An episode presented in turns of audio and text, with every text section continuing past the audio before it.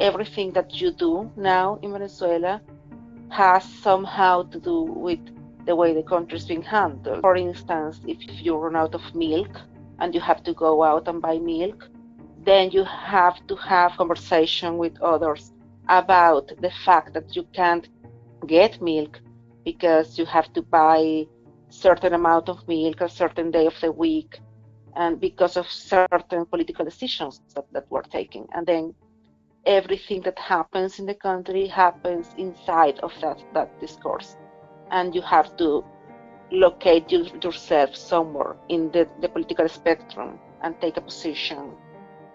There's always a way to make the other person shut up. Shut up, you work in a ministry. Shut up, you went to a public university. Shut up, you left. Shut up, you follow the government. Shut up, you uh, received a scholarship. You know, there's always a reason why you, you shouldn't give your opinion. You shouldn't participate. And this is not only people that will follow the government or people that are part of the government. This is something that became kind of general. You need to have a certain position to be able to speak. And now that I'm out of the country, both parties absolutely silenced me. I really have no right of opinion, even if there are many things that I understand now that I wouldn't be able to understand if I was there. Two Venezuelan women who left their country at different times for different reasons. This is Into the Deep, the Global Voices podcast where we dig deep into one topic that isn't getting the media attention it deserves. I'm Sahar, managing editor at Global Voices. I live right outside of San Francisco. And I'm Lauren, news editor at Global Voices. I live in Bilbao, Spain. And in this episode, we're digging deep into loss and longing outside of Venezuela.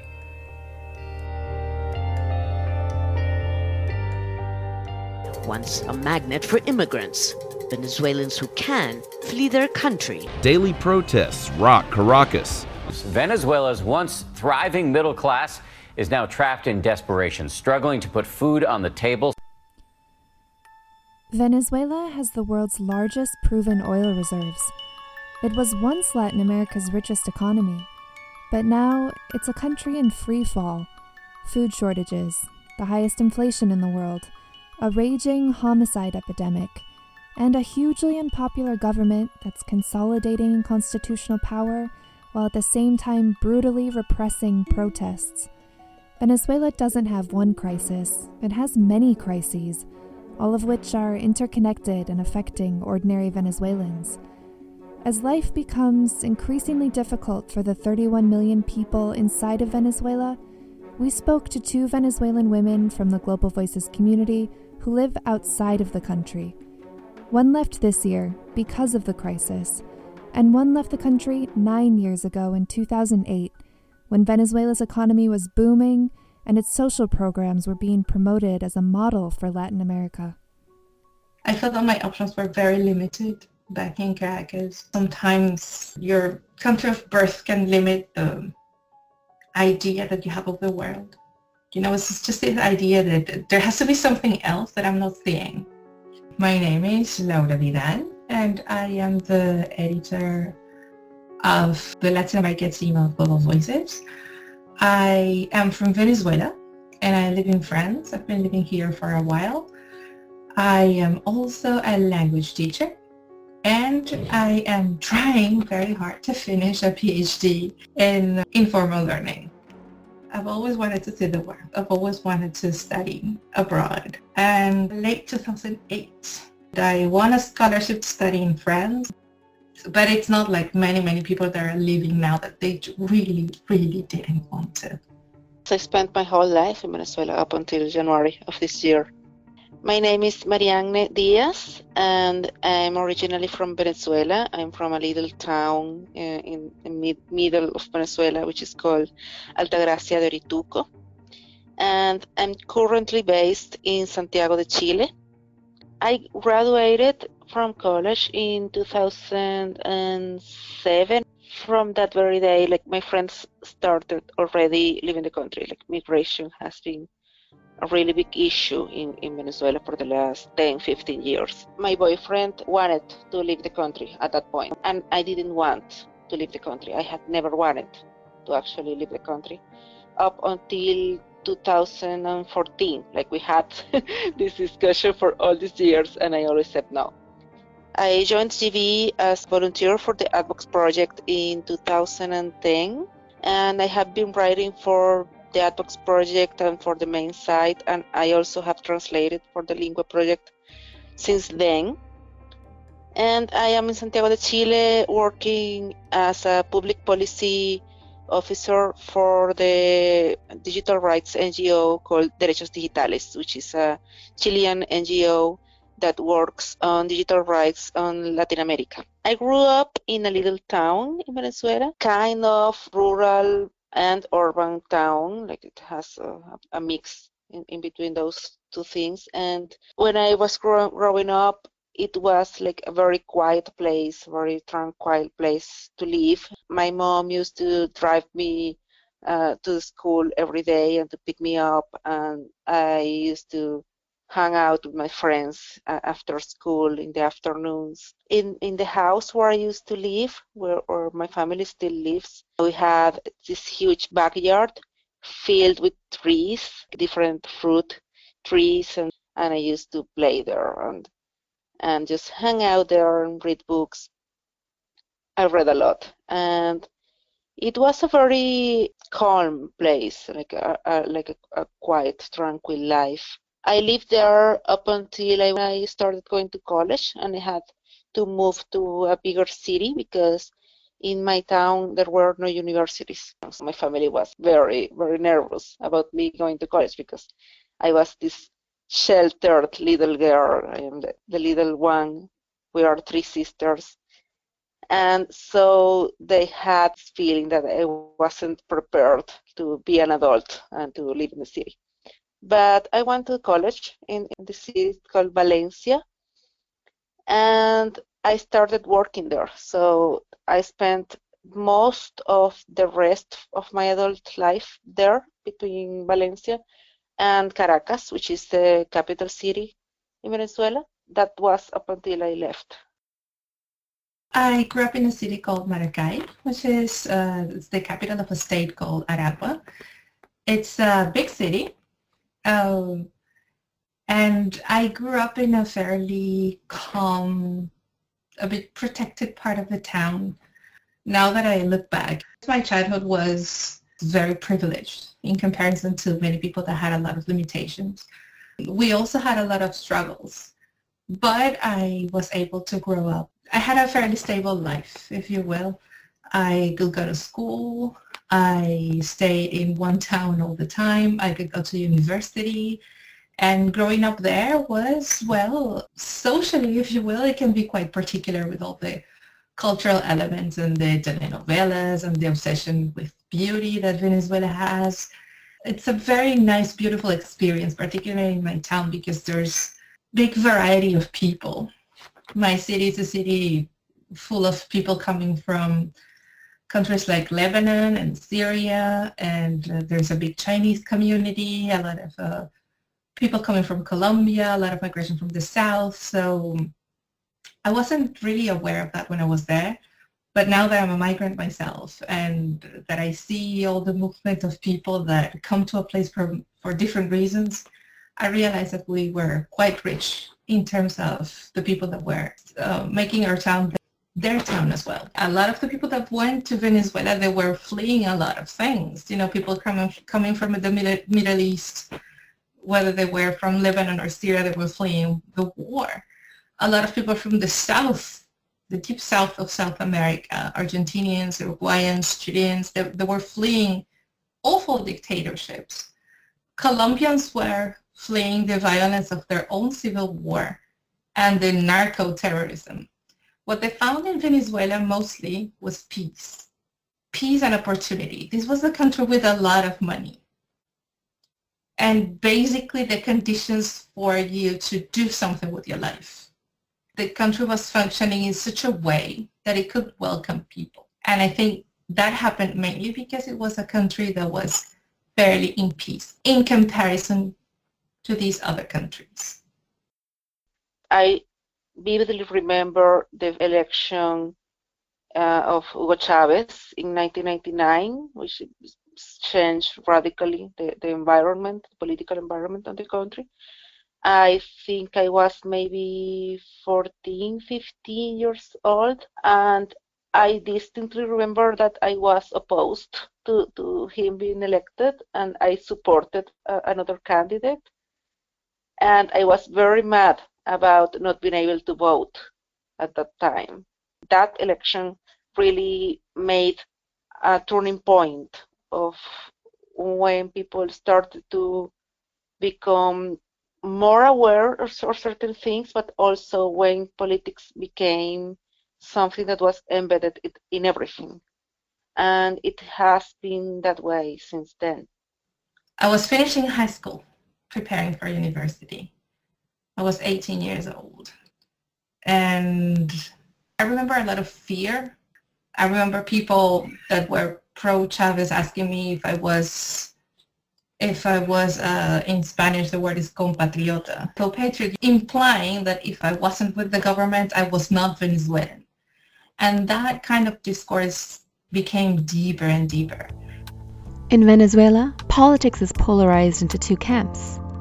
The Chavistas, the followers of the socialist policies of the late President Hugo Chavez, and those who cannot wait to see an end to the 18 years in power of his United Socialist Party. You know, Chavismo is a phenomenon that came out of huge social inequalities. And even if somebody like me who's who's like comes from the middle class and went to university and so on, I could think of my life before the the so-called Bolivarian revolution as being better.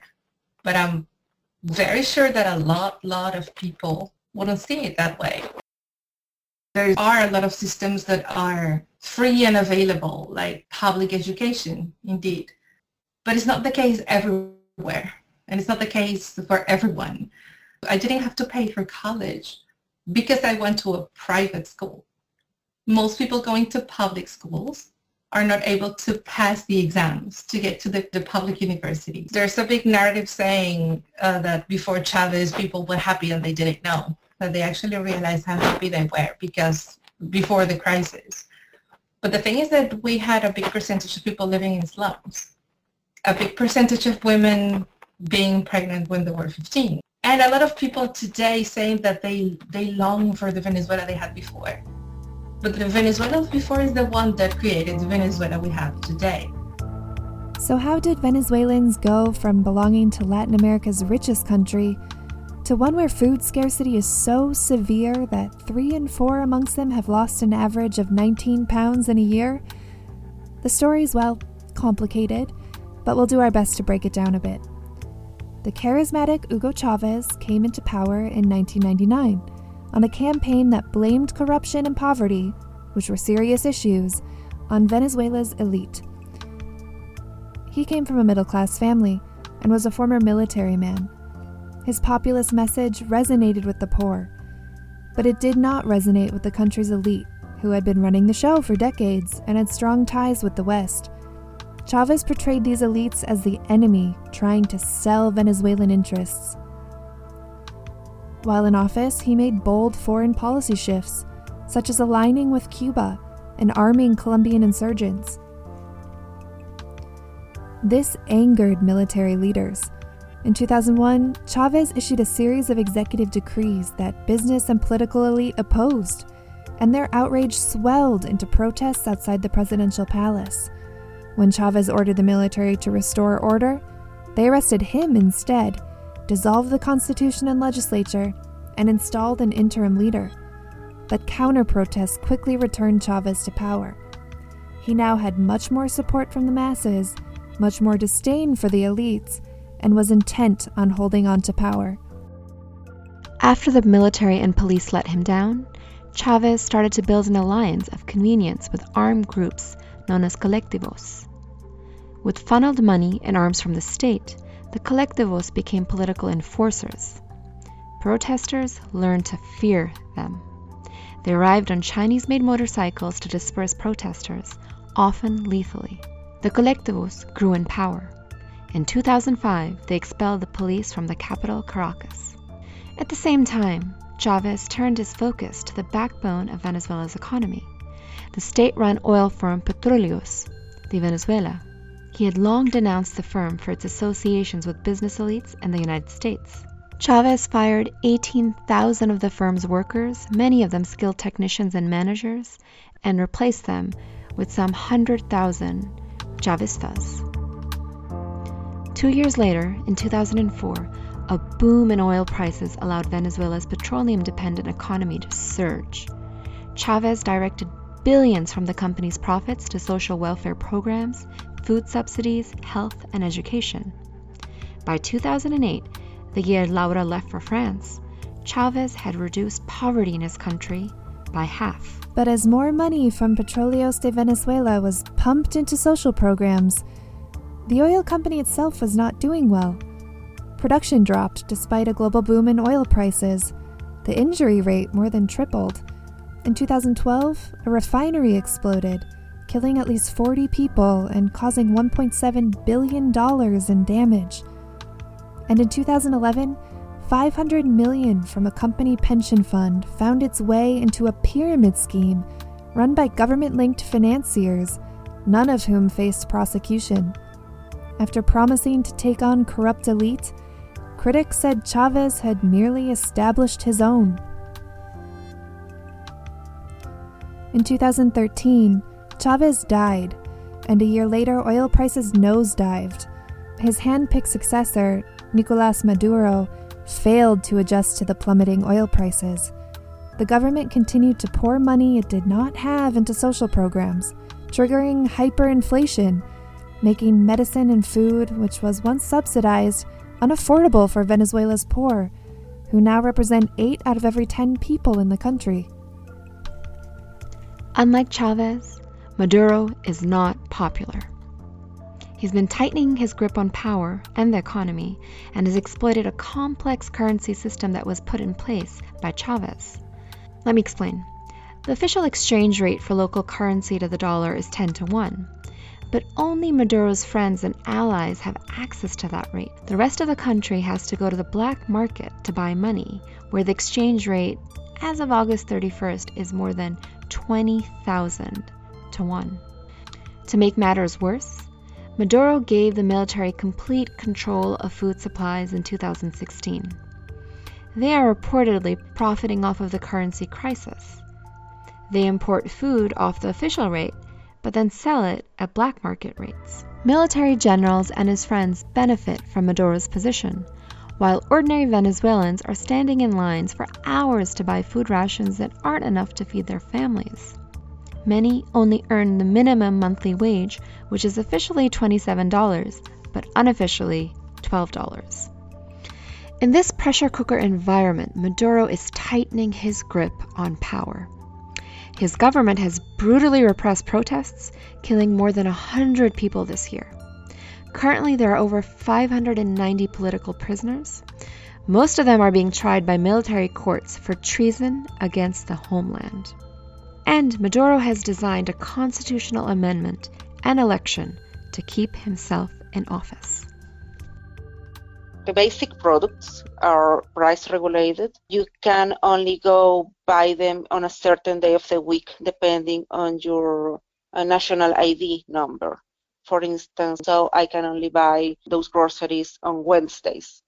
And then you have to go on a queue, like a very long queue. You have to stand there for hours and hours. You can only buy a certain amount of those products, for instance. You can only buy you know, a kilogram of flour a month per person. The, the situation with electricity and running water and basic services is on and off, and that depends on when you live in the country. But for instance, where I was living in Valencia, uh, I only had running water three hours a day I lived there for the last three years, and I only had running water from 6 a.m. to 7 a.m., from noon to 1 p.m., and from 8 p.m. to 9 p.m. every single day for three years that I lived there. If you have to take a shower, then you have to think about what time of the day you're going to have running water. If you have, for instance, run a washing machine, then you have to think about how much the cycle is going to last. and what time are, you going to put the washing machine because you have to be home at 8 p.m in order to be able to run the washing machine or, or to take a shower or whatever that's the way it seeps into everything when i left it was a particularly hard moment because in november december last year the government tried to withdraw from circulation part of bills that we were using and then we didn't have cash in order to uh, perform transactions that were in cash only. And so it really created big chaos. It's really hard to go to a doctor and to pay with a card because usually don't have the machines for that.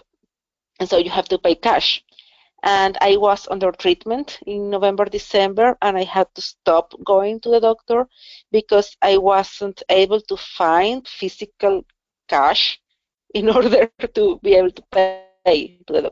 Right now, the inflation is so high that you can't withdraw enough money in order to uh, be able to cover certain expenses for like maybe one, two days because the maximum amount that an, that an ATM will give you will only be enough for a coffee or, or to pay for a cab, and then you will have to withdraw money all, all over again.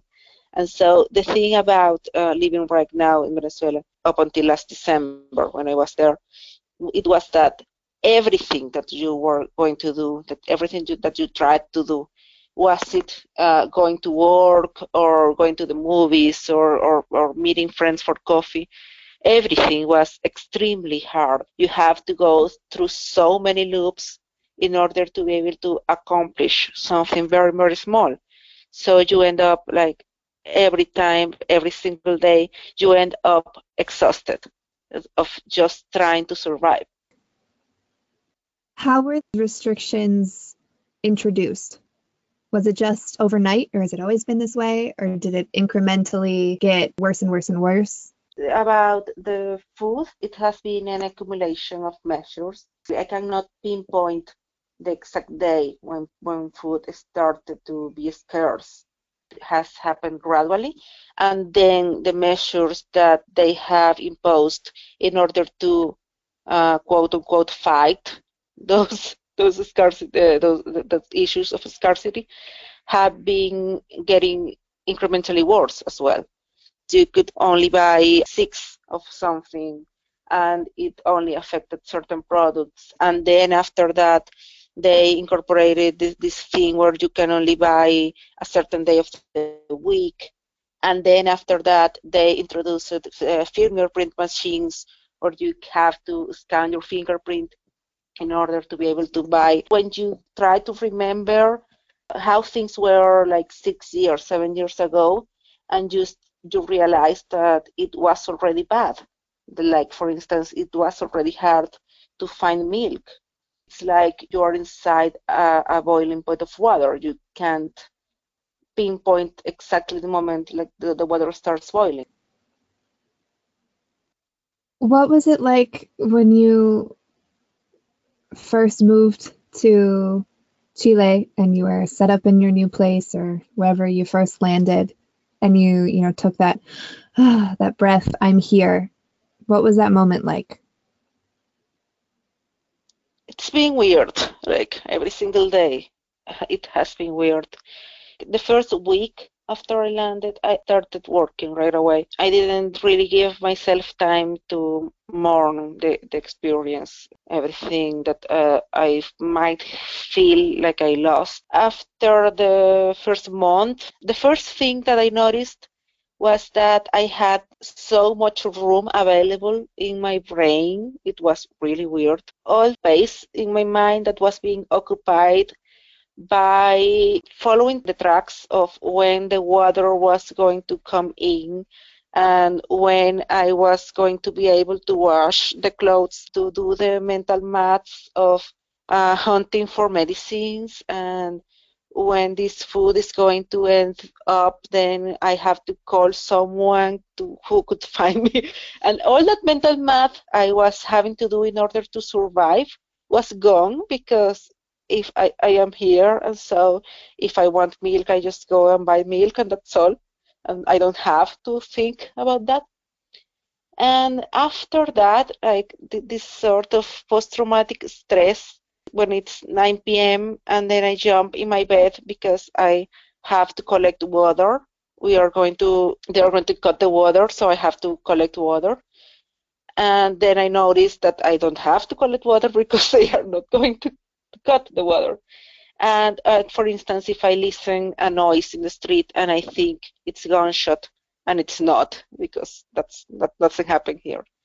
And so all those those things keep happening.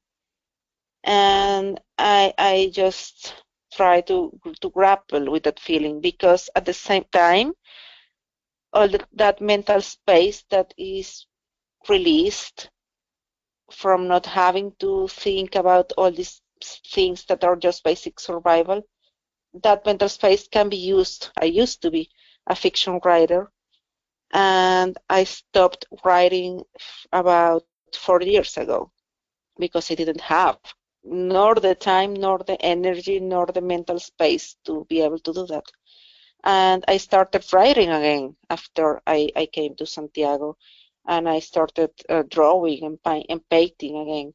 One of the readings I had the time and the distance to do that were really good for me were readings about um, the history of Venezuela to learn that the country was born not out of this war of independence, which is the, the main narrative, you know, the I guess equivalent of the American founding fathers and and this sort of characters that became almost religiously adored and and what Simon Bolivar did and everything.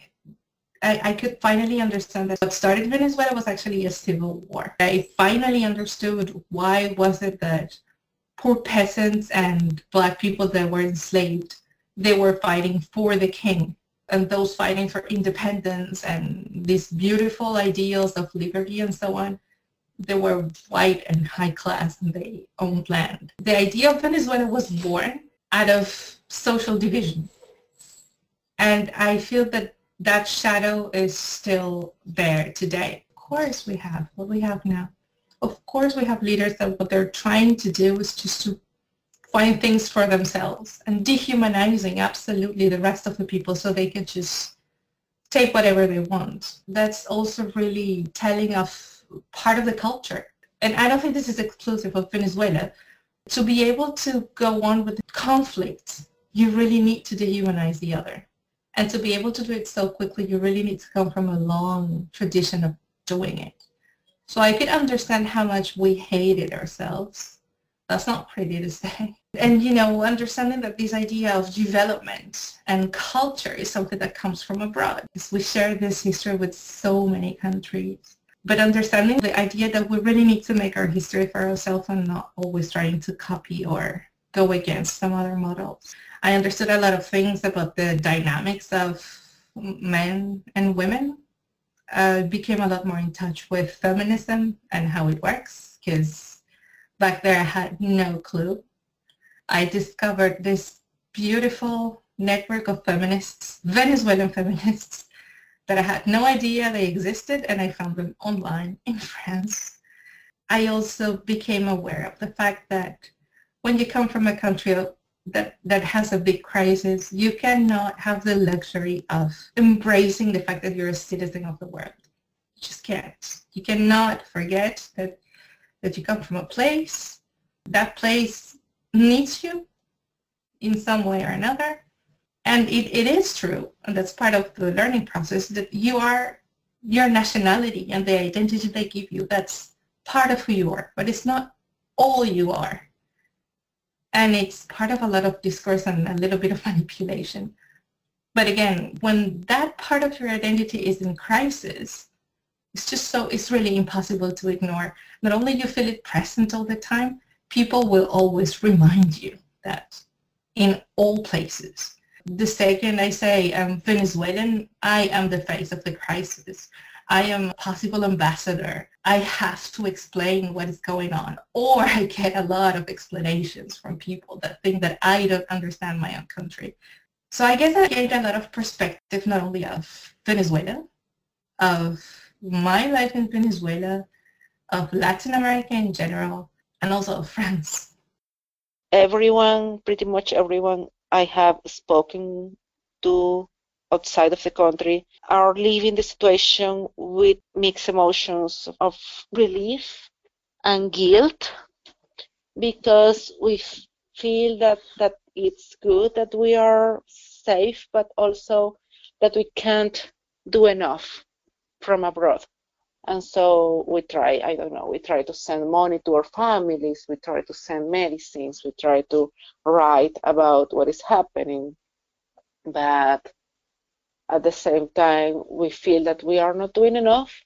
And there's also that discourse coming from inside of the country. Like there are people that that's outright say to us that we we left and so we are basically cowards for leaving this is actually the first time that i talk about venezuela with my own voice because I, I never dared to answer invitations or to to talk about things. I guess I tried a couple of, of times with Al Jazeera, but then when I was invited to talk like in the stream and so on, I prefer to say no again because it, it's been a long time since I left. Even people from my own family and friends, they talk to me as if I was a foreigner. They explain things to me as if I didn't know, or making the other feel unworthy of having the nationality because they left. The more the time passes, the more I lose my right to talk about my country. Even if I have a lot of things to say, of course, like any other Venezuelan. I guess I've become passionate in amplifying what people are saying. I feel safer doing that, I guess. What's sad in this whole story is that this silencing thing, it works.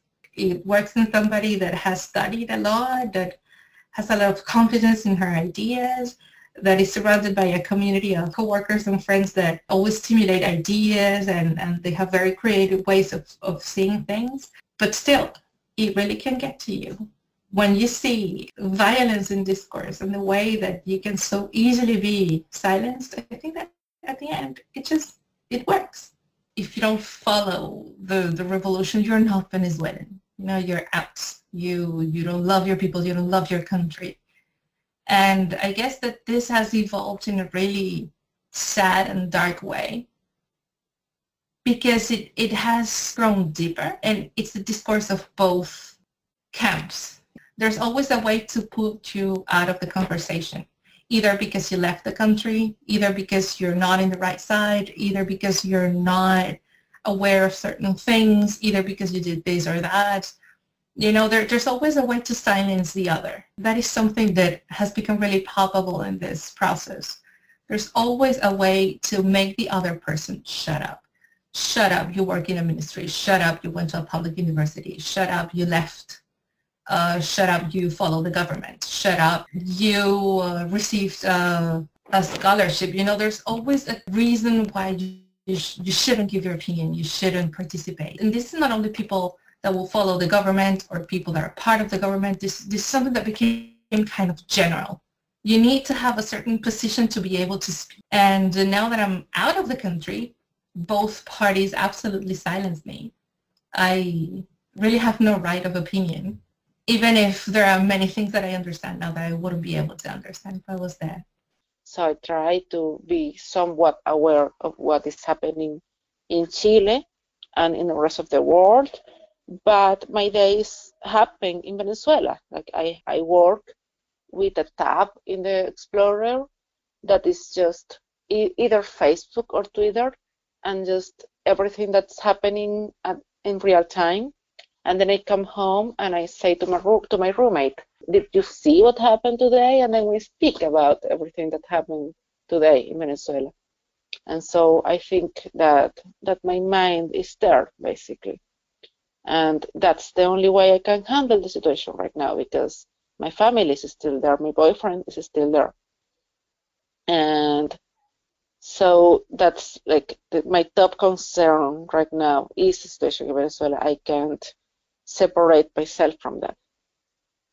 These diasporas are not like the ones before. I know things before my mom tells me. I tell her not to go places because I saw it here. And with the media blockade, it's even worse. You know, I remember when Chavez died, My mom called me the next day to tell me, and I already knew. Contexts are so different now. There are many things that become visible through media that were invisible when I was there.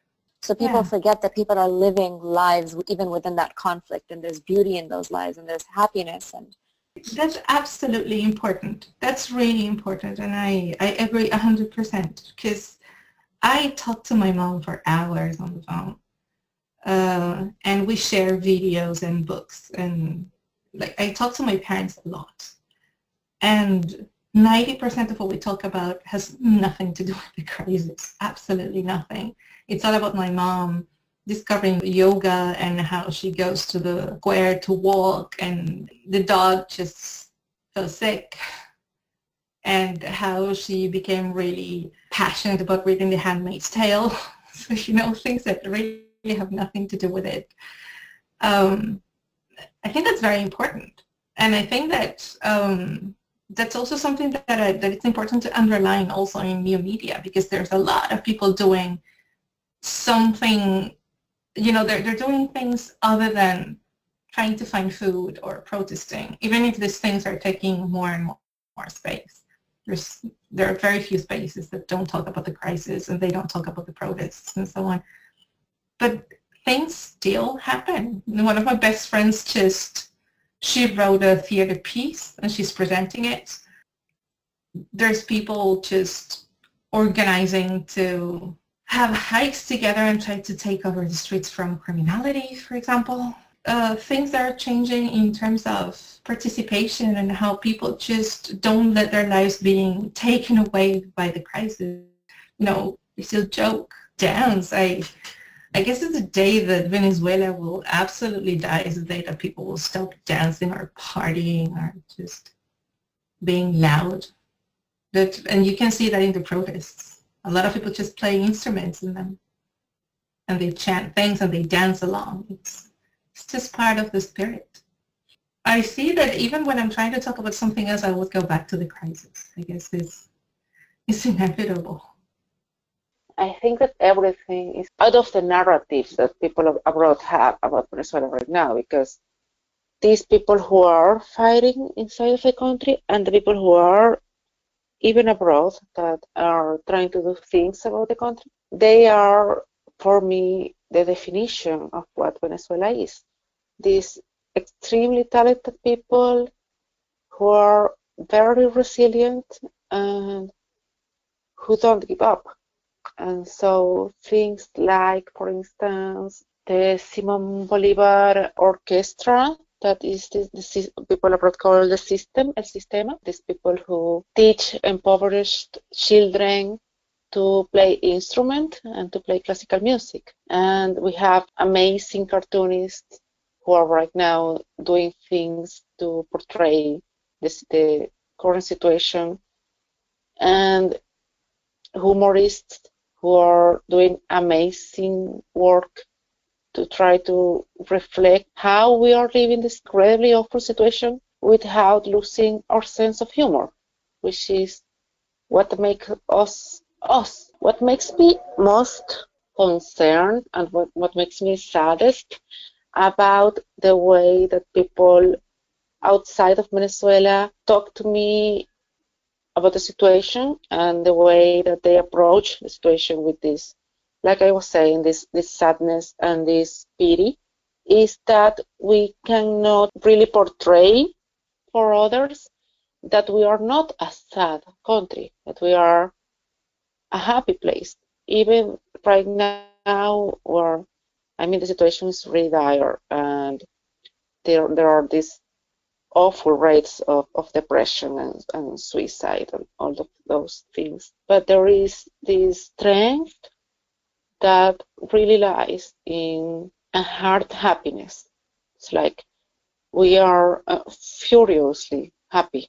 We try to keep being that way in spite of everything else. So we make jokes about things that shouldn't be joked about because that's who we are. I really want that the day comes when we can again have this image about the happiest country in Latin America that we used to have.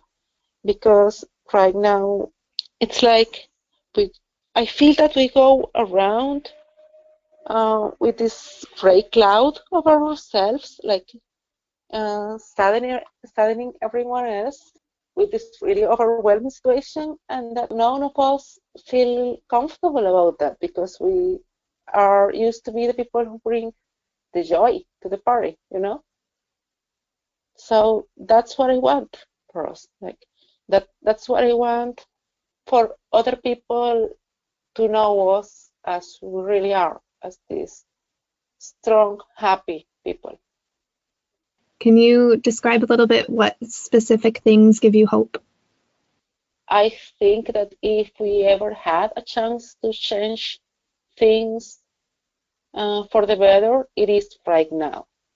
And it's, I think that this is very tangible in the way that people in the streets are fighting. Um, the, the fact that so many people understand that the fight is, is peaceful and that the struggle is, is peaceful and it, it is democratic.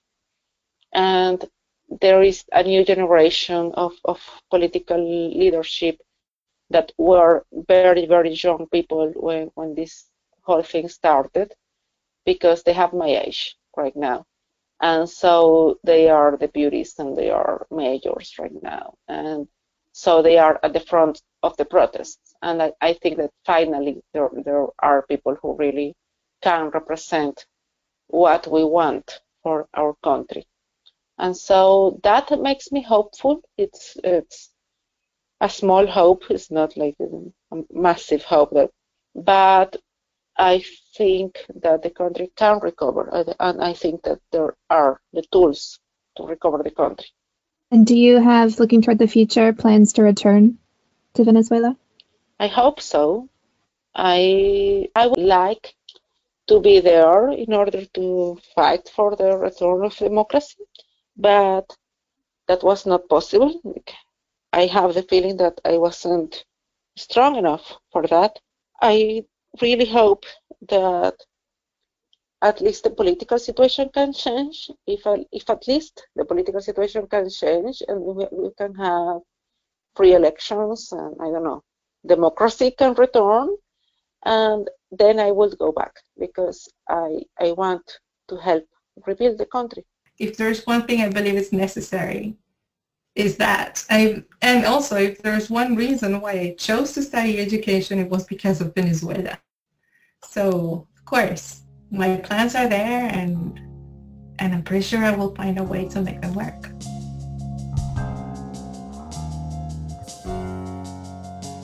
That brings us to the end of this episode of Into the Deep. If you want to dig deeper into the perspectives from people in Venezuela, visit globalvoices.org slash special coverage slash what dash is dash happening dash in dash Venezuela slash. This is a podcast of Global Voices, an international network of passionate people who keep tabs on the online conversations happening in their regions. Our 1,400 mostly volunteer writers, editors, and translators cover stories from 167 countries and translate them into more than 30 languages. Together, we've been building bridges of understanding, as we like to call them, through our digital reporting since 2005. Our organization is a nonprofit and is powered by our community. Both Mariane and Laura, the women we spoke to in this episode, are community representatives on the Global Voices board. The inspiring work of our Global Voices authors, translators, and editors made this episode possible. So, big thank you to all of you out there. If you like what you heard, please share this episode on Facebook and Twitter. In this episode, we featured Creative Commons licensed music from the Free Music Archive, including Demonas and Scenery by Kai Engel, Bathe in Fine Dust by Andy Cohen, and A Mutiny by Podington Bear. Thanks for coming along with us into the deep. We'll have a new episode for you soon. Until then,